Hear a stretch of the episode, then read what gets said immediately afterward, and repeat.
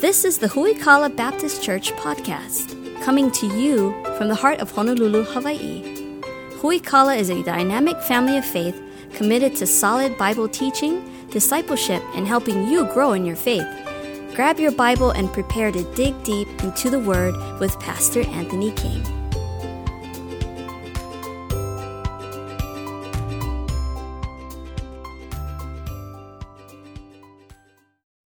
Excited today to launch our new year 2022 theme. And before we do that, we're going to take a review of all the previous themes we've had. Our very first theme uh, as a church family in 2014 was the theme Follow Jesus. It was our theme. If you're here for Follow Jesus theme, raise your hand. Like four of us still? Good. Uh, 2015, our theme was God is able. If you remember that theme, raise your hand. I got a handful more. All right, that's good. 2016, steadfast, unmovable, always abounding. If you're here for that, raise your hand. Good. 2017, transform. Raise your hand for that. Good. 2018, alive together. We went through the book of Philippians that year. Raise your hand. Good. 2019, launch out. Remember that one? Okay, it's good. Getting closer for some of you. 2022, magnify Jesus. Went through the book of Philippians together. Good. 2021, bold as a lion. Raise your hand for that. 2022, sure and steadfast. Raise your hand if, if you didn't raise your hand, you're just not paying attention, okay? This is our thing for the new year. We're really excited about that. We're going to take the next uh, eight weeks and preach through biblical hope. Uh, not hope that the world offers or wishes or things we hope would come true, but really what does the Bible say as our source of hope? And so grab your Bibles, turn to Hebrews chapter 9. Uh, this morning we'll take a look at our theme verse. Uh, which is Hebrews uh, chapter, uh, I'm sorry, Hebrews chapter 6, uh, verse number uh, 19 is our theme verse. We're going to be Hebrews chapter 6. We're going to start in verse number um, 10. So Hebrews chapter 6, so we're starting verse number 10 this morning. If you're a first-time guest with us here today, Huikala me, first of all, just say thanks for being here. We're delighted to have you as our guest. Uh, I'm delighted that you would spend today worshiping with us. I'd encourage you to, to come back. And if you're looking for a church home, I'd highly recommend that you drop anchor here. I believe, I might be biased, but I believe that this is the best church since the book of Acts. Um, I might be biased, but it doesn't mean that I'm wrong. So keep that in mind. Uh, but uh, again, I always tell people, Huikala is not the church for everybody, but if it is the church for you, come here, put down roots, uh, and, and serve Jesus with us. It would be a delight for us. If you have the Call It app on your smartphone or your mobile device, which if you don't have that, you're behind, so go ahead and download it now. Uh, what you can do is actually you can click on the uh, on the homepage. You can click on today's message, and it'll take you to a button that says Fill in Notes, which will open up a web browser for you, show you all the blanks we're going to take a look at. You can fill in those blanks on your mobile device. All the verses that we'll cover today uh, will be in there for you. And so I encourage you, if you don't yet have the Huikala app, you can get that and follow along that way. Otherwise, just grab your Bible and uh, something to write on. Take some really good notes uh, this morning as well. Hebrews chapter uh, 6, uh, we're going to start in verse number uh, 10. For God is not unrighteous to forget your work and labor of love, which you have showed toward his name, that you have ministered to the saints and do minister. Now, when it says to the saints, he's talking about other Christians. Uh, we don't pray to dead people, uh, we don't revere dead people. When it talks about ministering to the saints, it means serving other Christians, serving other believers. Uh, verse number 11 We desire that every one of you do show the same diligence to the full assurance of hope unto the end that you be not slothful, but followers of them who through faith and patience inherit the promises. For when God made promise to Abraham, because he could swear by no greater, he swore by himself, saying, Surely blessing I will bless thee, and multiplying I will multiply thee. And so after he had patiently endured, he obtained the promise.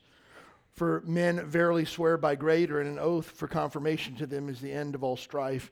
Wherein God willing more abundantly to show unto the heirs of his promise the immutability of his counsel, confirmed it by an oath. Now, if you're getting through this and you feel like this is getting kind of muddy and unclear, just hang tight with us. We're going to go through this and it'll be crystal clear by the time we're done. Just hang tight. But that by two immutable things, verse number 18, in which it was impossible for God to lie, we might have a strong consolation who have fled for refuge to lay hold upon the hope set before us. Which hope we have as an anchor of the soul, both sure and steadfast, which entereth into that within the veil, whither the forerunner is for us entered, even Jesus made a high priest forever after the order of Melchizedek. When we talk about hope when it comes to the Bible, this is not a dream, it's not a wish, it's not a goal. The word hope means a confident expectation, in God based on his character and the promises of his word. It means I know God is going to do this beyond a shadow of a doubt. When we think of hope, we think of encouragement. I know that this will come to pass because God has said it to be so. And that brings in me a, a sense of eagerness, a sense of anticipation, a sense of excitement, and a sense of peace because I know that God will do it. That's the type of hope that we take a look at when we talk about biblical hope. Everything in the world today uh, seems to be in flux. Uh, facts, if facts can change, facts change from week to week. Science, if science can change, uh, changes from week to week. Uh, we begin to learn things that we didn't know last week, and things that we thought were true six months ago aren't true any longer. The way that we used to do things two years ago, we don't do those types of things anymore. I saw a sign. I was at Long's yesterday picking up my wife's prescription, and the sign uh, at the pharmacy said this due to COVID 19, we no longer have COVID 19 tests available. Thank you. Thank you. Wait, what? Due to COVID 19, we no longer have COVID 19 tests. Thank you. What is that even? The, the person that wrote this is their first language English because this makes no sense whatsoever, right? But here's the thing this is normal. What's normal? Chaos, confusion, frustration, and we begin to look at this and go, wow, we don't do things like that anymore. We went on vacation this past summer and we were uh, staying at a hotel which had an airport shuttle. They said, we no longer have an airport shuttle due to COVID 19. What does that even mean? Like you can't put people in a van and take them to the airport because of what? So I have to call an Uber or a taxi to put me in a van to take me to the airport? This just doesn't even make sense. And so we look at the world around us and go, this is, some of this stuff is just flat out crazy, right? Where can we go that we find things just normal? Well, let me just tell you, we can't roll back the clock. Uh, we can't build a commune somewhere and I'll just uh, go live there where things are just normal again. We, we don't find normalcy in a place. I'm going to help you with this this morning. We find normalcy in a person. We don't find hope in policies and procedures. We find hope in a person. And so when we talk about finding something that we can hook onto that feels familiar, finding something that we can latch onto that just feels right, it's not going to come from anything that this world has to offer. It comes from the person of Jesus Christ. And our theme verse this year says that you and I have an anchor for our soul that is sure and steadfast. And we'll take a look at what that means to us this morning. First of all, as we jump into the message this morning, I want you to see from verse number 13 that first of all, we have hope in God's promises. Again, an eagerness, an excitement, an expectation because of the promises that God has made to us. This is why I encourage you every single day of the world, start your day in the Word of God because it will help you, it will encourage you, and it will give you hope. If you start your, your morning with your social media feed, followed by uh, the news headlines, followed by an hour of Fox News or CNN, I'm telling you this, you will not find eager anticipation to go out and kill the day. I guarantee you that. You'll have an eager anticipation to probably kill someone, right? Because hope isn't found in those places, but that's where, unfortunately, many people allow their minds and their hearts to be shaped. But you and I, we have hope in the promises of God's word. Verse number 13 says this that God made a promise to Abraham because he could swear by no greater, he swore by himself.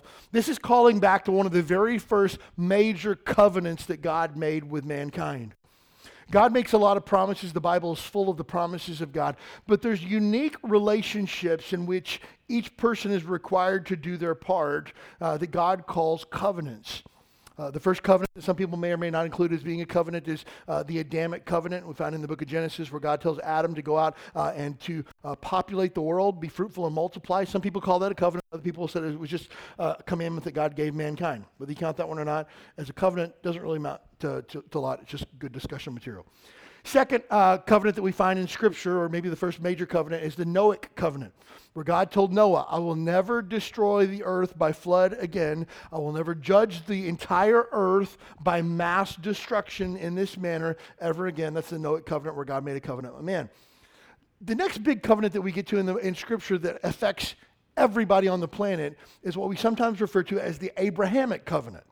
Now, the Abrahamic covenant is a promise that God made Abraham, which is what the writer of Hebrews here is telling us uh, in verse number 13. That God made a promise Abraham, and here's the promise that he made Abraham, from you, I will give you a land that is yours to inhabit, that will never be taken away from you.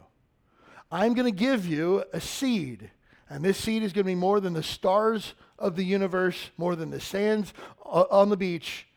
Your seed will go forth, and a great nation will come from you and your wife Sarah. Now, this was a big promise to Abraham because he was old. They tried having kids. His wife was barren. Uh, they couldn't have kids, but God promised, I'm going to make a great nation out of you. And the third part of the Abrahamic covenant is a blessing. And so, if you want to break that down, land, seed, blessing are the three parts of the Abrahamic covenant. And he says, From you, all the nations of the world will be blessed because of you, Abraham. And that was a promise of the coming Messiah. Back in Genesis, when God told him, All the nations from you will be blessed, that meant that the Messiah, Jesus Christ, our Lord and Savior, came from Abraham's son Isaac. And so, roll it back to the book of Genesis. God makes a covenant with Abraham that would affect you and I even today. And so, when God makes a promise, he always keeps his promises because God's promises are unbreakable. You see, you and I, we break promises from time to time. Did you know that there are entire industries and entire occupations whose job it is to write rules, enforce rules, and make penalties if you break the rules? Those are called attorneys and contracts. Their whole job is to write rules and make sure you keep your promise. If you fail to keep your promise, here's the ramifications of such.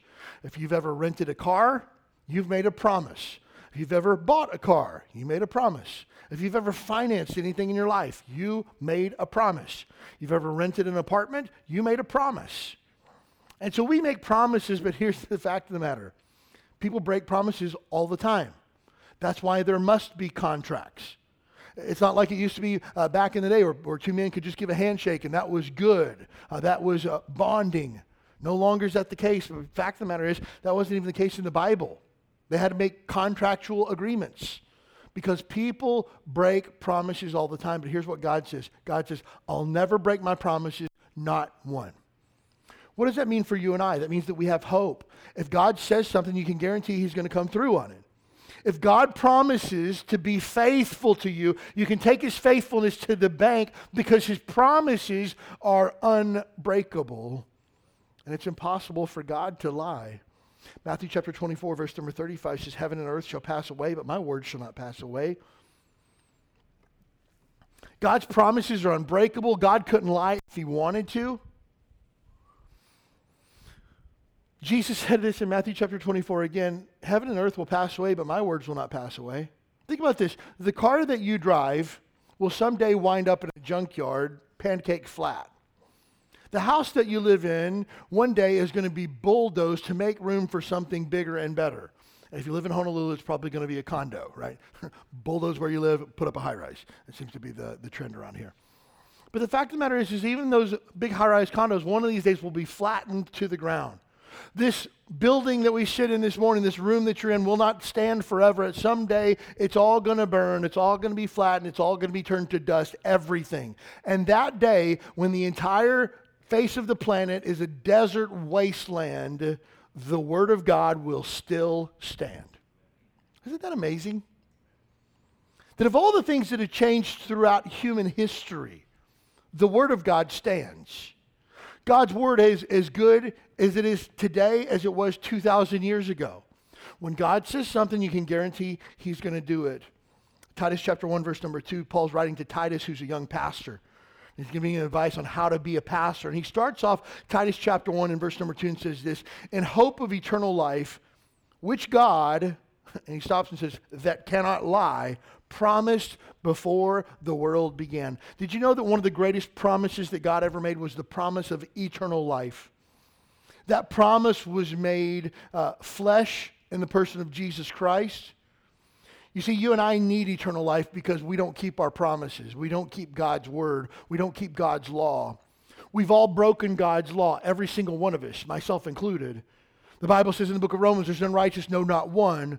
That while I've broken God's law, you've broken God's law, we stand in danger of God's judgment now because the Bible says the wages of sin is death. You see, every single person on planet Earth will one day stand before God. The book of Hebrews tells us it's appointed unto man once to die, after that, the judgment. And so the day that you and I take our last breath here on planet Earth, we stand before a holy God who will judge us according to our works, the Bible says. That should be a sobering thought for us because this life will not last forever. But when we stand before God, we won't be able to say, I was a good person, I did good things, I tried to live a right life, I went to church a lot, I tried to help people that were less fortunate than me. God is not interested in any of that. God wants to know one question and one question only Who's going to pay for your sin? You can pay for it if you like. And the way that you can pay for your sin is everlasting punishment in a place called hell. That will even the score with God, and God will say, That's a good payment. I'll take it. But God doesn't want you to go to hell. Did you know that? God doesn't want anybody to go to hell. The Bible says that God doesn't even rejoice in the death of the wicked. That God is not willing that any should perish, but that all should come to repentance. God wants everybody to be forgiven and doesn't want anybody to go to hell. But, friend, that's a choice you've got to make for yourself. You see, I, I deserve to go to hell. You deserve to go to, to hell, but Jesus died in our place. Romans chapter 5, verse number 8. But God commendeth or demonstrates his love toward us in that while we were sinners, Christ died for us. Jesus Christ died in my place. You see, I was supposed to go to, to, to hell and be punished, but Jesus was punished in my place. I was supposed to die, but Jesus died for me. But, friend, you've got to make that decision for yourself. Will you put your faith in Jesus? Will you be saved from your sin? Will you be born again? Those words, saved and born again, are synonymous. They mean the same thing. And Jesus says in John chapter 3, verse number 3, no man shall see the kingdom of God unless he is born again. You need to be saved. There needs to be a time, a date, a place where you put your faith and trust in Jesus as your Savior. If you've never had something like that in your life, today's your opportunity. This is the best hope you'll ever get for the rest of your life, is to do this. God, I know that I'm a sinner. I believe that Jesus died for my sins. I believe that He's the only way to heaven. And I'm asking Him to save me and forgive me today. If you would truly pray a prayer of repentance and mean it like that in your heart, you can be saved like that. You don't have to attend a class. You don't have to be baptized. You don't have to go to uh, come forward. We don't have to bring you up on the platform. You just have to say, I believe that Jesus Christ is the Son of God. I believe that He died for my sins, and I'm asking Him to save me and forgive me of my sins. And you can be saved in a split second. Because being saved is not about being a good person or good church attendance. It's about faith and repentance. And friend, if you would come today, today and say, I believe those things and repent of your sin, God would save you in a split second. And that is the hope that every single one of us need.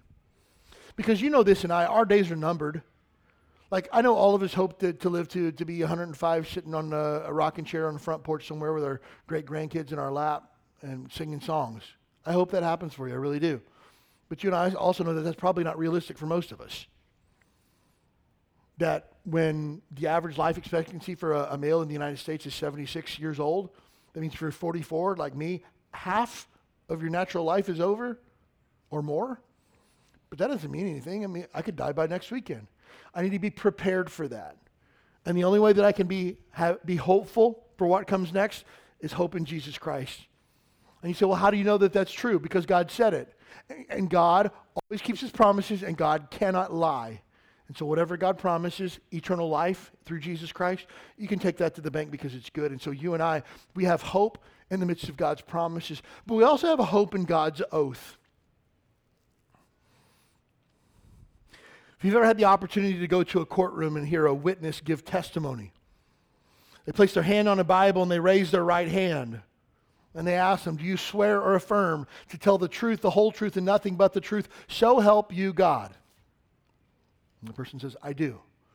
Some people say, Well, that's just a formality. Actually, it's a commitment that that witness is making that everything that I'm going to say going forth is completely and totally true. Now, some, some Christians even have a problem uh, swearing an oath like that, and so that's why they say, Do you swear or affirm? Are you agreeing that what you're getting ready to say is true? Because the Bible actually tells us that we shouldn't have to swear, that your yea should be yea and your no should be no. we talked about this last Sunday night when we talked through the book of James, but anytime you're around somebody who has to swear about the truth all the time, like I swear on my mother's grave, I'm telling you the truth. Why would you need to swear on your mother's grave? Why can't you just tell the truth? Are you known to be a liar that you would have to swear? That it would be like an anomaly for you actually to tell the truth? And so Christians shouldn't have to swear on anybody's name. And let me just tell you this when you swear by the name of God, like, oh, I swear to God, I'm telling the truth.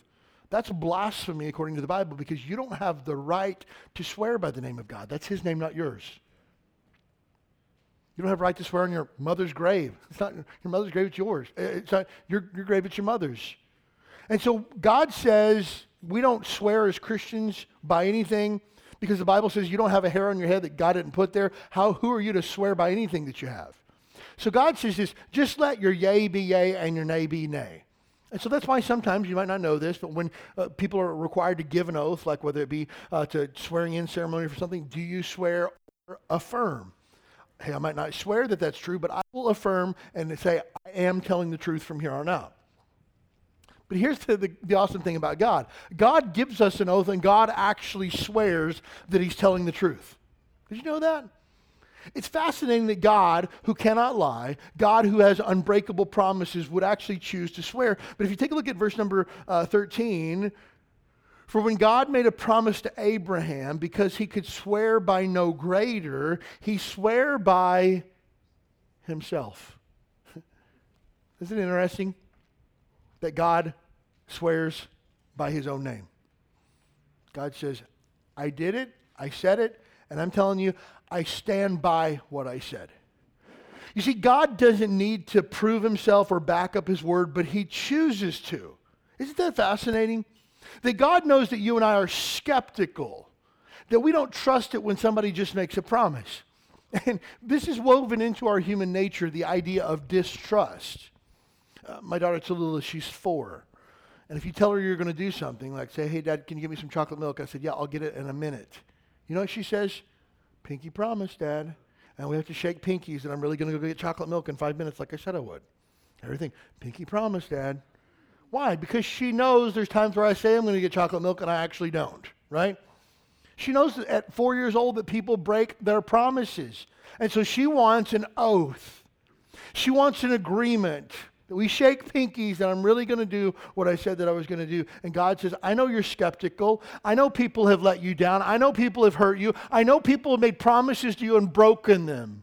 People that you loved and trusted and respected. So I'm going to give you my word. I swear by my name. If you take a look at, uh, keep your finger here in Hebrews. We're going to come back in just a minute. But turn back to Genesis chapter 22.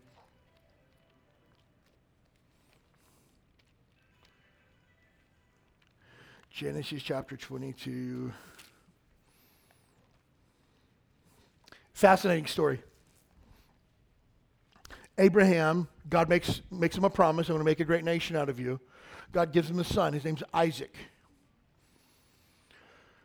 Isaac grows up, and contrary to this, most people's interpretation of the story, Isaac is no longer a little boy. He's actually a full grown man. If you trace out the timeline, Isaac's a grown man at this point. They come to a place of Mount Moriah where God says, I want, Abraham, I want you to take your son Isaac up the mountain. I want you to sacrifice him to me. And Abraham says, okay. Now, again, not little bitty boy Isaac going up the hill, grown man Isaac. They start walking up the hill, and Isaac says, Dad, you got a knife and you got some wood there, but uh, where's the sacrifice exactly? God says, God will provide himself a sacrifice. Now, again, when you look at that and you say, hey, God's going to provide a sacrifice, but some people believe, and I believe, that God doesn't include anything in the Bible by accident. That God is actually foreshadowing the sacrifice of his own son. And Abraham's word that God will provide himself a sacrifice actually rings true in the personhood of Jesus Christ. Now, is that semantics? Is that a cute wordplay? I don't know, but I believe that God provided himself a sacrifice through his son Jesus Christ. I think it's a beautiful foreshadowing as well. And so they get up there to the, uh, the altar. And Isaac is bound and placed upon the altar. Now, again, mind you, Isaac has the opportunity to overpower his father, who's over 100 years old at this point. And it wouldn't have even been a fair fight. But Isaac willingly lays down to be sacrificed of Abraham. And right as Abraham is about to plunge the knife into his son Isaac to provide himself a sacrifice before God, the angel of the Lord stops Abraham and says, Stop, there's a ram over there in the thicket, take that and sacrifice it instead, thus sparing his son. Now, again, if you want to read ahead and, and, see this is a picture, this is a picture of God the Father who offered up his, his own son as a sacrifice, but did not hold back, offered a complete sacrifice in his own son. And so now we find the angel coming to Abraham a second time here in verse uh, chapter uh, Genesis chapter 22, verse number 15. That's the, the context of what's happening. Verse number 14, God Abraham called that name of that place Jehovah Jireh, as it is to this day in the mount of the Lord it shall be seen. The angel of the Lord called, verse 15, angel of the Lord called Abraham out of heaven a second time and said, By myself have I sworn, saith the Lord, for because thou hast done this thing and hast not withheld thy son, thine only son. So again, I've sworn by myself these things. Verse 17 that in blessing I will bless thee, and in multiplying I will multiply thy seed as the stars of the heaven, and the sand which is upon the seashore. Thy seed shall possess the gate of his enemies, and in thy seed shall all the nations of the earth be blessed, because thou hast obeyed my voice. Verse number 18 is really important because you and I are sitting here this morning because God kept his promise verse number 18, where he says, All the nations of the world will be blessed, they'll be blessed through Jesus Christ, who saves us from our sin and establishes his church so that you and I can have fellowship, community. We can grow in God's word together so that we can impact the world for the kingdom of God. That's the promise that God made to Abraham in verse number 18. so if you want to run this back 4,000 plus years, God's still keeping his promise. He swore by his name, and he's been good to his promise. He's faithful like that. And so you and I have hope in the fact that God has given us a promise of his word and has sworn by his own name. Isaiah chapter 45, verse 23 I have sworn by myself. The word has gone out of my mouth in righteousness and shall not return, that every knee shall bow, every tongue shall swear. So you and I have hope this morning because God has promised and he doesn't break his promises. God has given us his oath. He's sworn by his own name that he will take care of every possible need that you and I come across. And we also have hope in God's immutability. Turn back, if you would, to Hebrews chapter 6.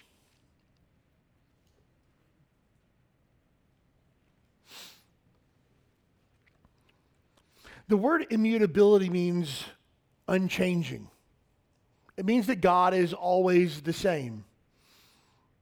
Hebrews chapter 6, verse number 17, wherein God, willing more abundantly to show unto the heirs of promise the immutability of his counsel, confirmed it by an oath. In other words, God made promises, God gave us his word, and his word never changed because God never changes. And that should bring some level of comfort to you and I. Because here's the fact of the matter the God who created the universe by speaking it into existence is waiting to hear you pray today. The God who provided manna from heaven for the children of Israel in the wilderness is waiting to hear what you need this week. The God who parted the Red Sea and allowed a million plus Israelite refugees to walk through on dry land is waiting to hear what you're facing this week. That's the same God that you and I pray to. That's our Father. And Jesus Christ, that if you're a child of God, is your Savior. He said to you, Whatever you ask of my Father in my name, He'll do it. And again, there's another promise. And Jesus Christ is God, therefore, His promises are binding, bonding, and you can take them to the bank because God does not lie. And so the fact that God is unchanging should bring great hope to your heart this morning. Angela and I probably, man, almost 20 years now, uh, had uh, the church that we were in at the time had partnered together with this uh, ministry from the mainland who basically did fair evangelism.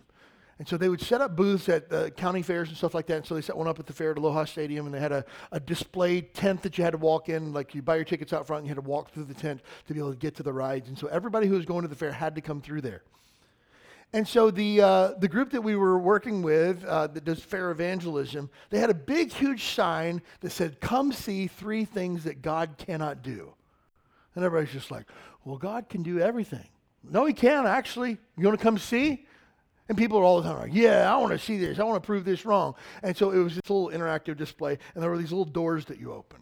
Come see three things that God cannot do. And so the first door you open, open it up, it says, God cannot lie. And you're like, oh, I see what you're doing here. So there's things that God can't do, God can't lie. Okay, fine. What's number two? And you open it up, and it says, God cannot change. And they're like, oh, okay, God can't change. So there's two things that God can't do. Well, what's the third thing? And you go open up the third one, and it says, God cannot let you into heaven with your sin. And you're like, what do you mean by that? I'm glad you asked. Would you like to come sit down and talk about what that actually means? God can't do it. I'm just telling you, it's something that He can't do.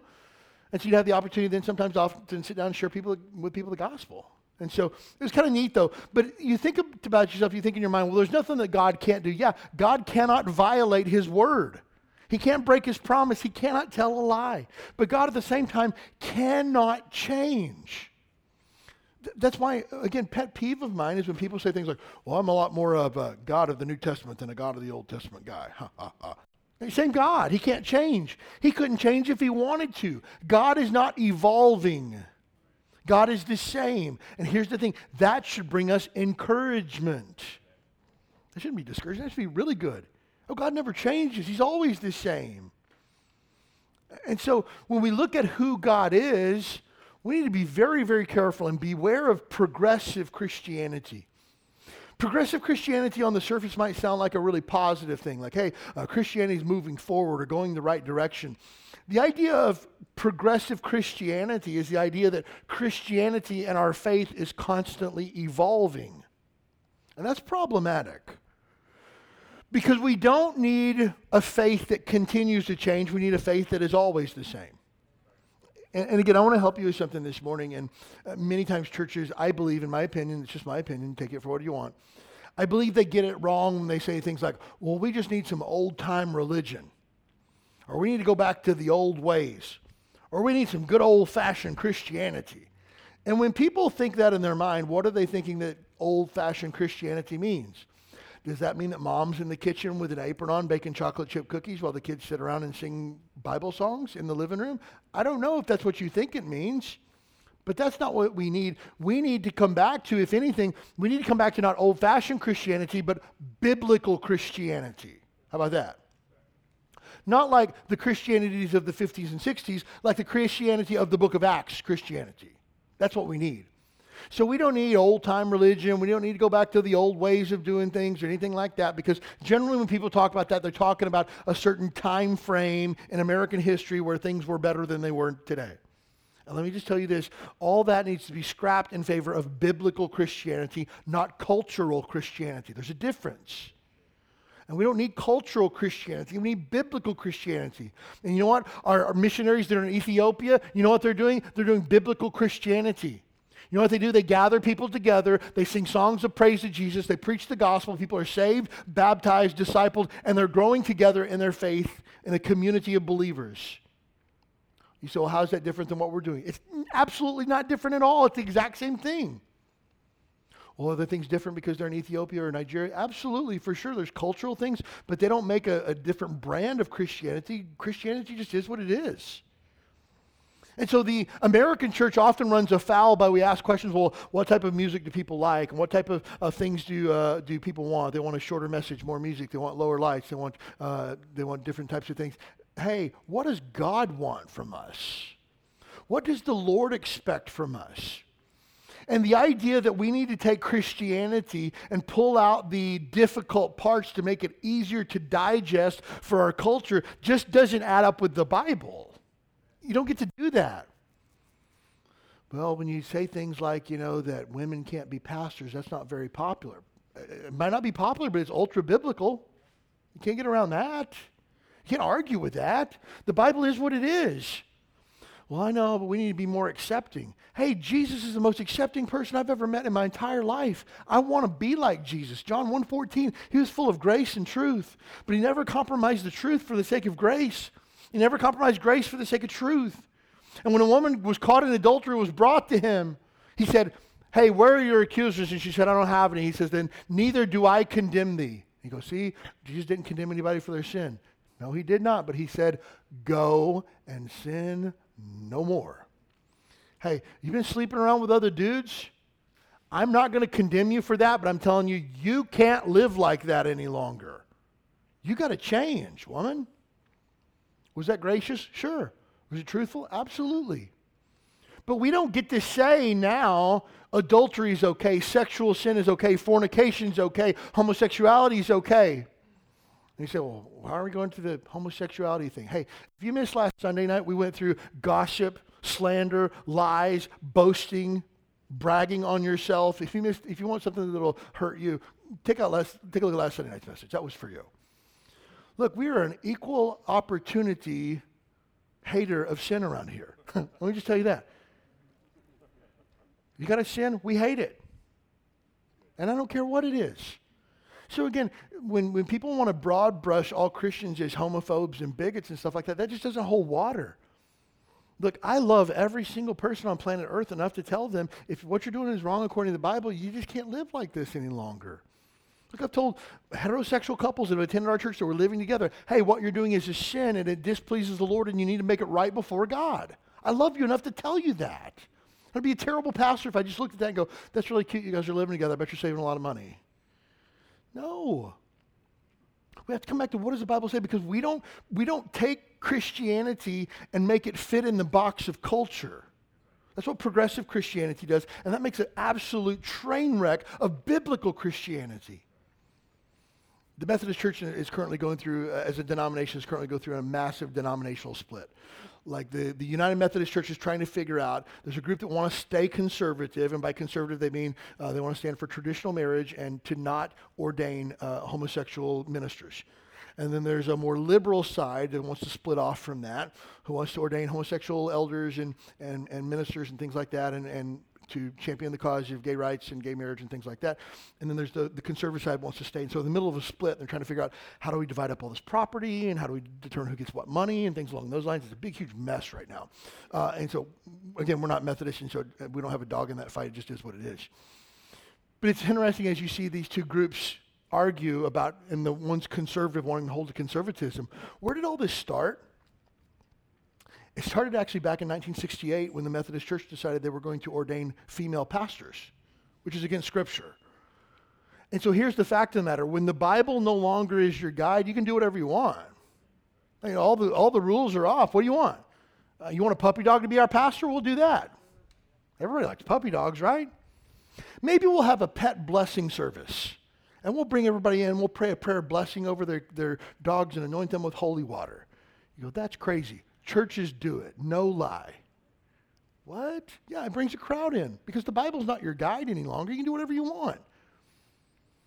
And there's a group of, uh, of Methodists who said, we're not going to wait for the Methodist split. We're going to go ahead and split off of that anyway. It's called the uh, Liberation Methodist Connection.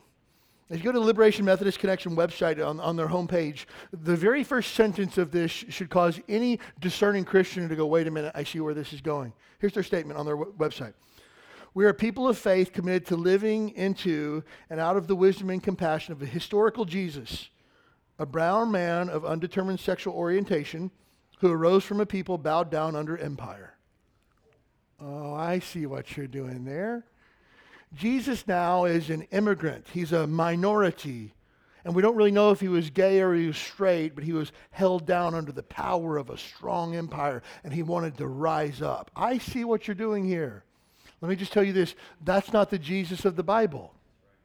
And let me just tell you this when you call the Jesus of the Bible a man of undetermined sexual orientation, that's blasphemy of the highest degree. And it's sick. But you see what's happening here? They're setting up a Christianity. I'll use that in air quotes because it's not Christianity at all. They're setting up a flavor of Christianity that appeals to the needs of the day. What is that? We need an oppressor and the oppressed, and we need to raise up the oppressor to show how much we care about social action and social justice. And it goes on. His prophetic witness calls us to a risky engagement with powers and principalities and compels us to overturn tables of systemic oppression. Let me just tell you this anything that's of faith is not risky. Let me just tell you that. In our quest for justice, we consciously avoid theological litmus tests and external creeds. You know what that says? We don't care about the Bible. And it just gets worse and worse. We're a people led by God's Spirit. Let me just tell you this. If you're not led by the Spirit of God, you're led by the Spirit of Satan. If you're not a child of God, you don't have the Spirit of God. And so you're not led by the Spirit of God, that's for sure, in a way that welcomes dynamic evol- evolution of our beliefs, our practices, and our systems. Again, the idea that Christianity is an evolving faith. God is an evolving God. It's a moving target that you may or may not hit. And our vision is founded on the prophetic leadership and active participation of black, indigenous, and people of color, lesbian, gay, bisexual, transgender, queer, intersex, asexual people, and people with disabilities. These collectives live at the intersection of direct social action and theological reflection. What a mess, but this isn't Christianity, folks. Now, let me just tell you this uh, John Wesley would roll over in his grave if he had thought that Methodists would say something like that, that's for sure. But where did all this nonsense start? It started when we set aside the Bible as our final authority. Do whatever you want now at this point. And again, we live in a society now where that, that phrase intersectionality is the idea of how oppressed you are. If you study out things that are, are, an abomination before God, like critical race theory, you get more points for the more intersections that you hit. For example, if you have a white pastor who grew up in the South, you get zero intersectionality points. But if you have a gay, female, half Asian, half Hispanic pastor, then you get more intersectionality points because that person's more oppressed than a white guy from Kentucky. And so that shows that you're championing the cause of those who are underprivileged and underserved. Wait a minute, what about the Bible where it says there's neither Jew nor Greek, male nor female, neither bond nor free, but we're one in Christ? What about that? You want to find true justice? True justice is found in the person of Jesus Christ, not some hogwash mission statement. Come on. But here's the thing people, there are people who don't know any better who would look at this and go, wow, so affirming, so powerful. Yeah, Jesus was an immigrant too. Jesus, I, have seen a t shirt, I, I wanted to, to slap the people that made it. Jesus was also an illegal immigrant. No, he wasn't. No, he wasn't. He's born in Nazareth. He was born, he was a Jew. And you think he was an illegal immigrant? God gave us his lineage back to his, his back to Abraham for heaven's sakes. Come on. But again, if we can create a religion where Jesus was also an illegal immigrant, then it feeds liberal mindsets of politics and all this other nonsense. Stop it. Just go back to the Bible.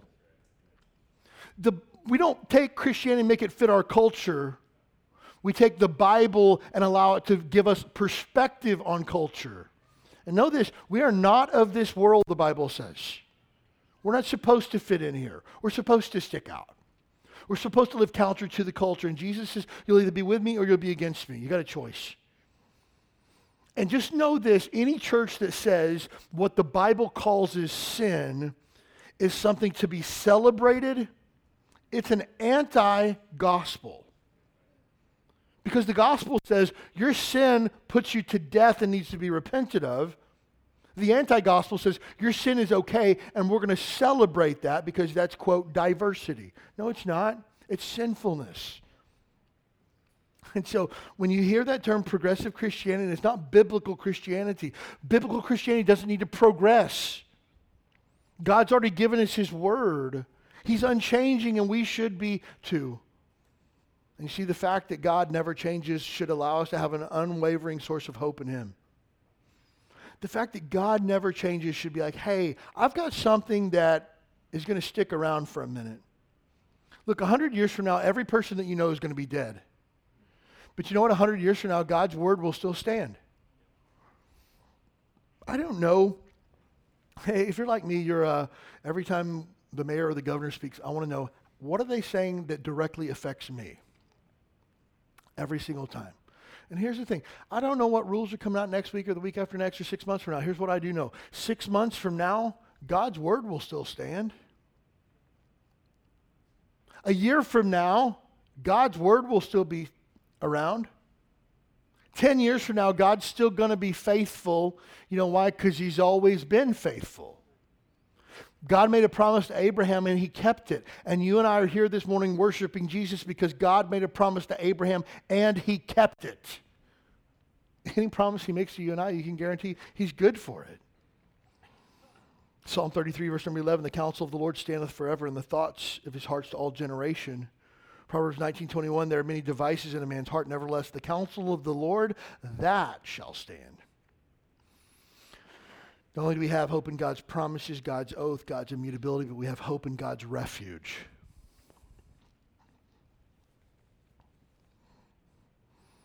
When we talk about refuge in the Old Testament, there were six cities that Moses set up that were called cities of refuge. They were a place where if you had accidentally killed someone, manslaughter. You could go to the city of refuge and basically wait it out. And in the cities of refuge, you could not be attacked. You could not be held liable for the things you had done wrong. You were safe there. And it's a place where if you did something wrong and you could get there in time, you had a safe place that you were held unaccountable for what you had done wrong. And it's interesting that when God chooses to tell us who he is, verse number 18, two immutable things in which it's impossible for God to lie, we might have a strong consolation who fled for refuge to lay hold upon the hope before us. It's interesting that the word that God uses there is refuge. You know why? Because Jesus is our place of safety and protection. You know the place that you and I can run to when we've really messed up? Jesus Christ.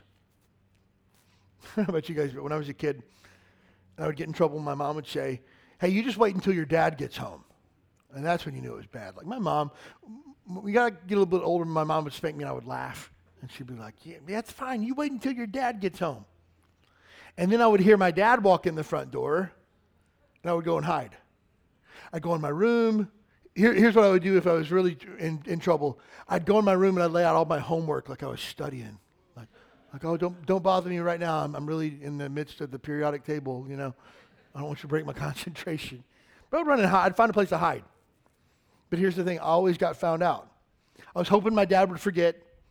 I hoping that he'd take it easy. I was hoping he'd let it slide, but I always got found out. My hiding places were no good. Here's what the Bible says, though that, that God is our hiding place. That Jesus Christ provides safety and protection, and you'll never be found there. You'll never be harmed there.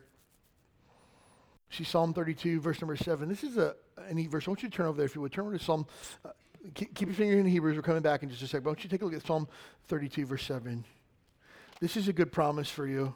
And again, God keeps his promises, and so you might want to hang on to this one.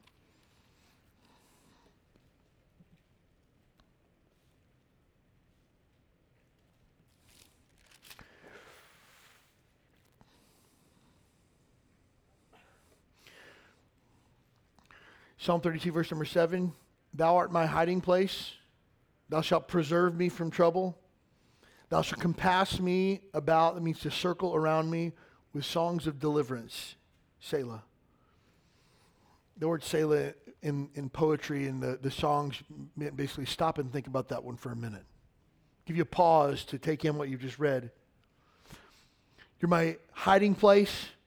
You'll preserve me from trouble, and you'll compass me about with songs of deliverance my daughter Tallulah, who's who's four, she used to be really good about riding on airplanes and didn't get freaked out by bumping and stuff like that. But lately, in the last few months or so, she's like super anxious about flying. And so, time before last, we flew, and the, flight was pretty bumpy, and she was screaming and crying. And I don't know about you, but I hate crying kids on flights. And so now mine's the crying kid on the flight. And so, so I come back and sit on daddy's lap. And so I sit her down on my lap, and she's freaking out, and she's crying. And so basically, I bear hug her and hold her as tight as I can and I put my face against the side of her head, and I just started singing.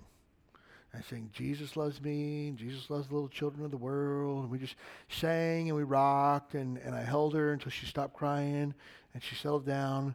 And I sat back, and she goes, keep singing. Okay, fine. keep singing. And so the whole flight, I'm singing. But you know, when you think about that, the Bible says that when we're in our hiding place, that God circles us with songs of deliverance. The God's crazy thought.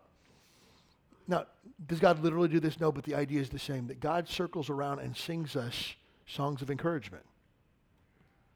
We're not just hiding out, hoping this all goes away. He's there comforting us in the midst of our hiding in the midst of our need for deliverance. And I don't know about you, but, but there's some songs that you heard this morning that you're going to need this week.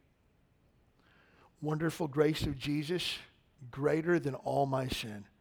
How shall my tongue describe it? Where shall my praise begin? Taking away my burden, setting my spirit free, the wonderful grace of Jesus reaches me. You're going to need to remember this week that all the way your Savior leads you. That, that song we sang, All the Way My Savior Leads Me. It was written by Fanny Crosby. Fanny Crosby was a famous hymn writer. Fanny Crosby was also blind. Interesting. She always needed somebody to lead her and tell her where she was going. You know who led her all the way? This my song through endless ages. Jesus led me all the way. Pretty neat song, huh? Think about standing on the promises of Christ my Lord, bound to me eternally by love's strong cord. Man, I need that this week. You need that this week.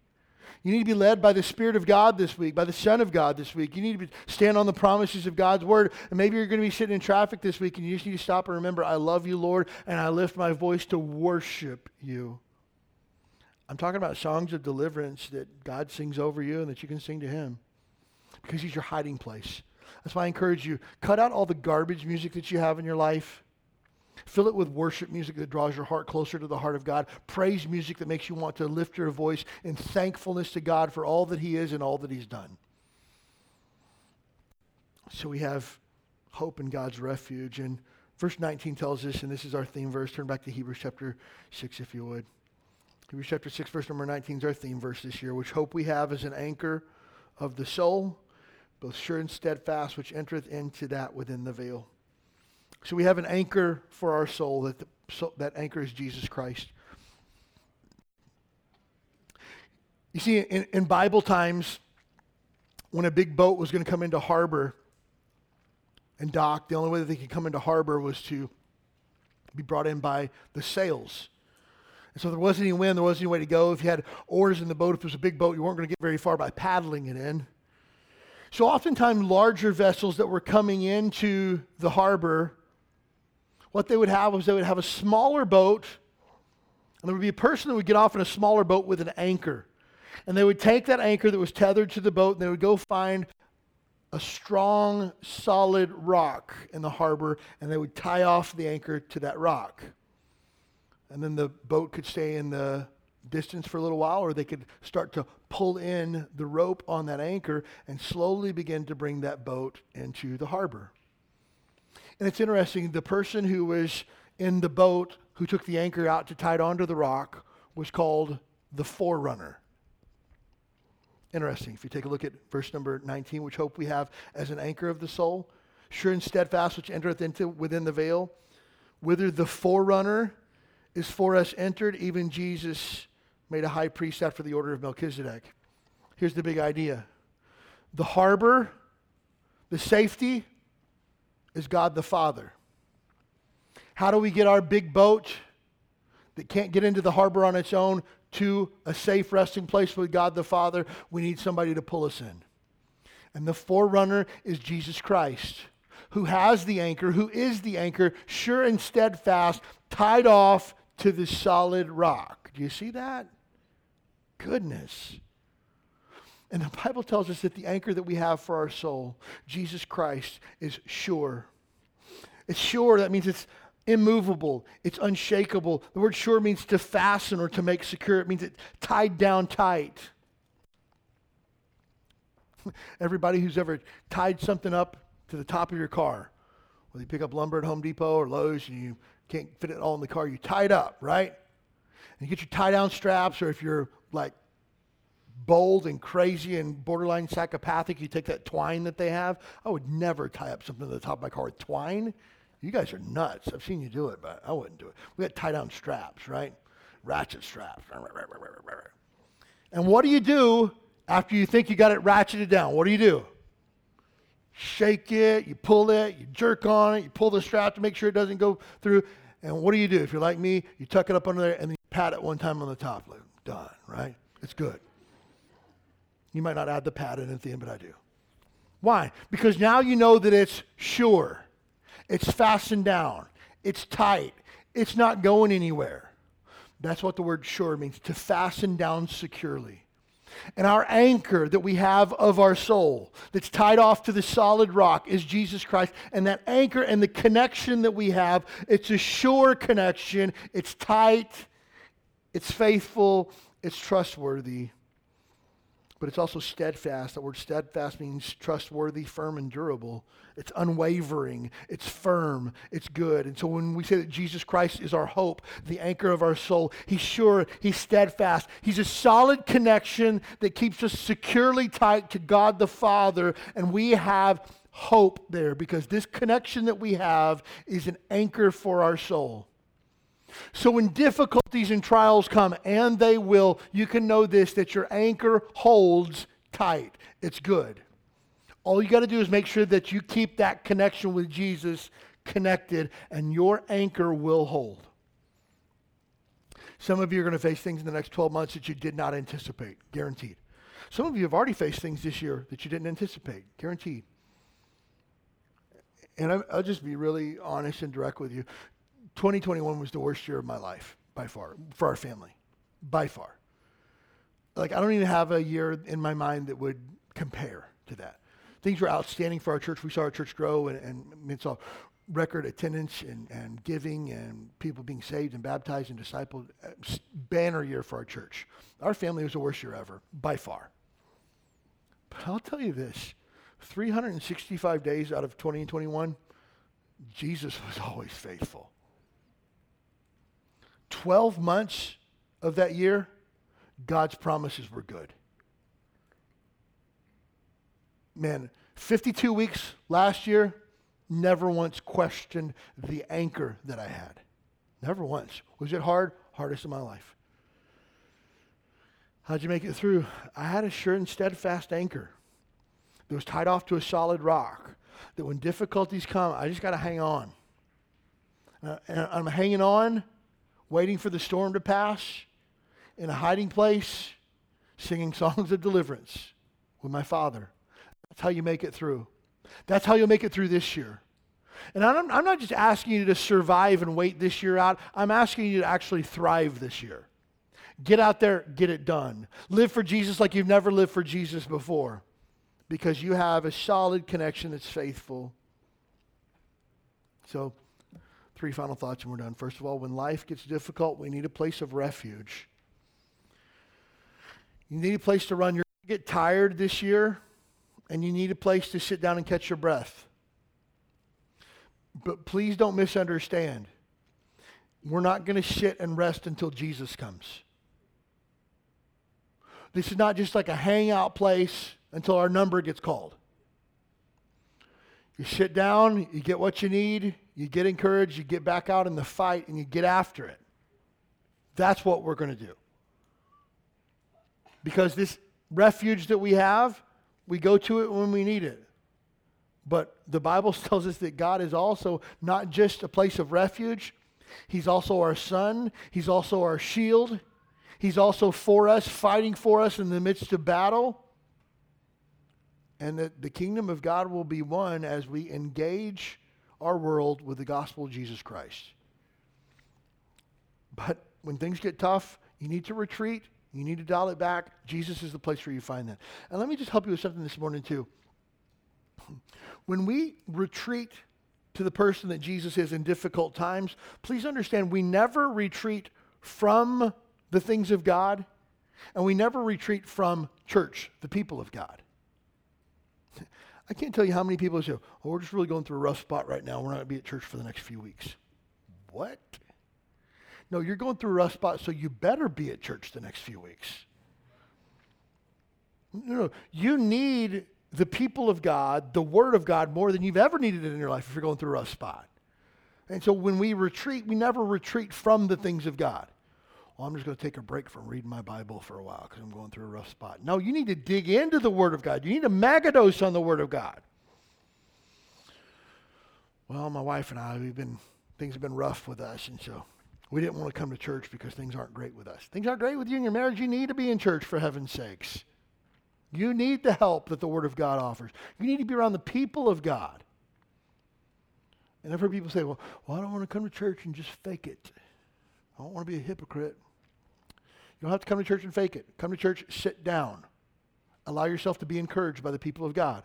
When somebody says, hey, how you doing? Say, man, I could really use some prayer right now. Could you pray for me this week? It's not lying.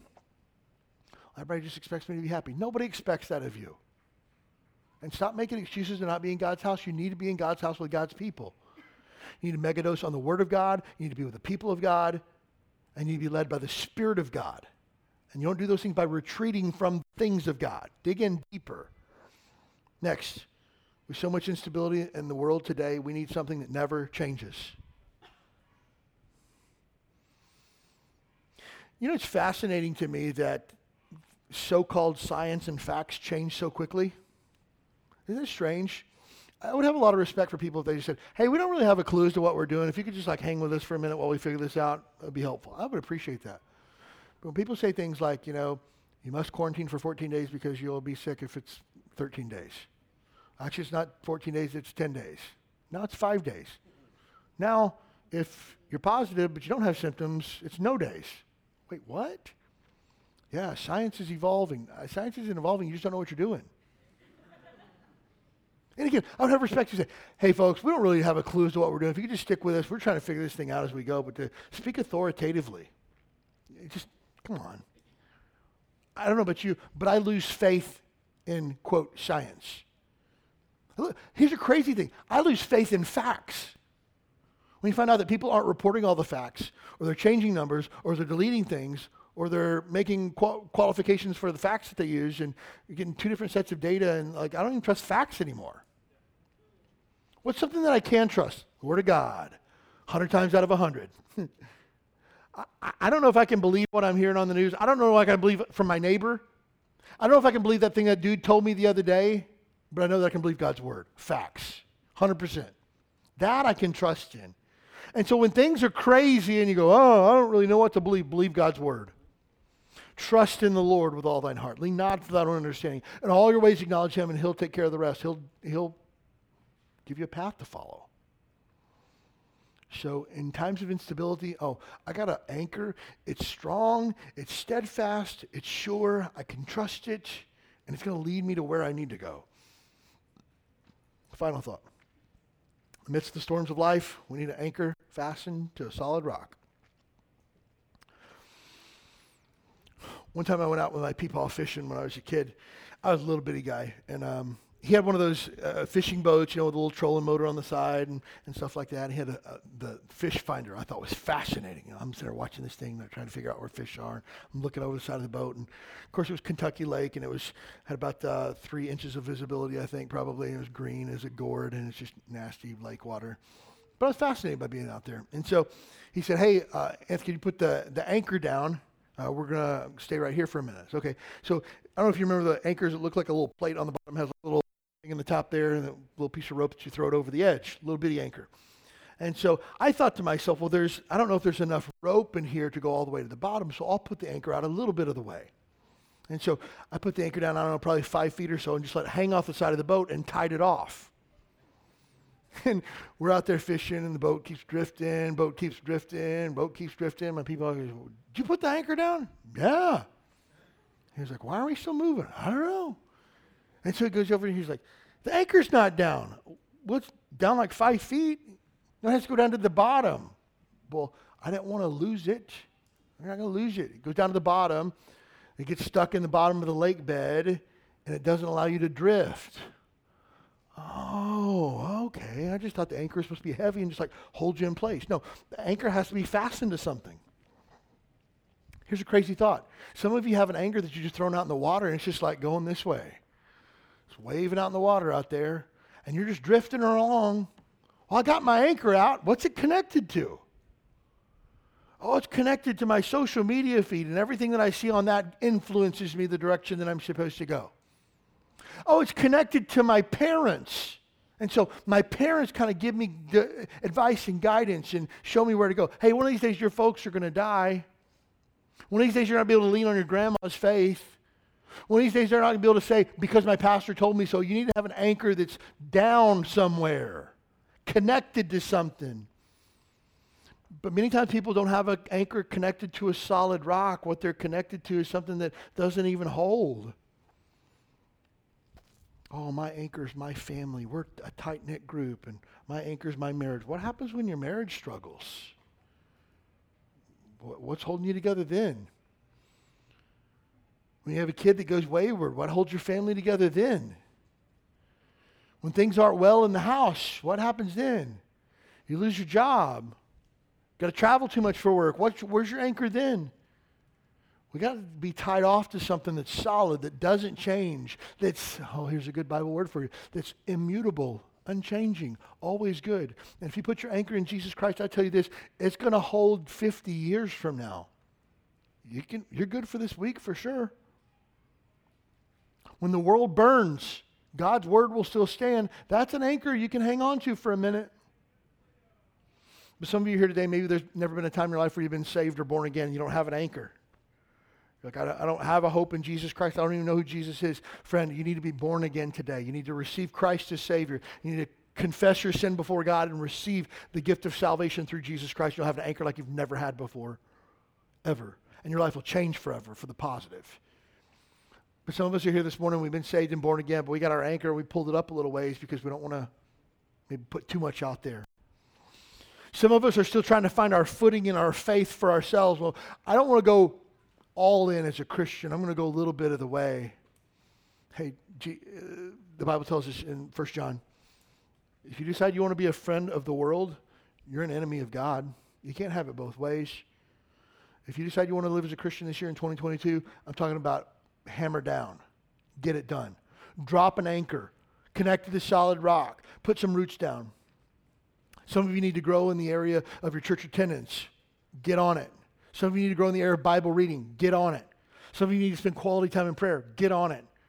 Some of you need to, to be faithful in your tithes and your offerings. Get on it. Man, whatever God's challenging you with, get on it. Maybe you need to, to join our church your church membership and put your feet down, put your roots down, start serving, get involved. So of you need to be in a small group. Get after it, get on it. Because you have an anchor. It's sure and steadfast, and it will carry you the whole way.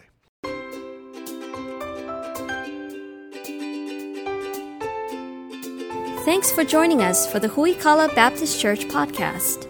We'd love to have you as our guest this Sunday morning at 10 a.m. You'll find exciting classes for your keiki, a welcoming church family, and a message from the Bible that's sure to encourage your heart. Join us this Sunday. You belong here.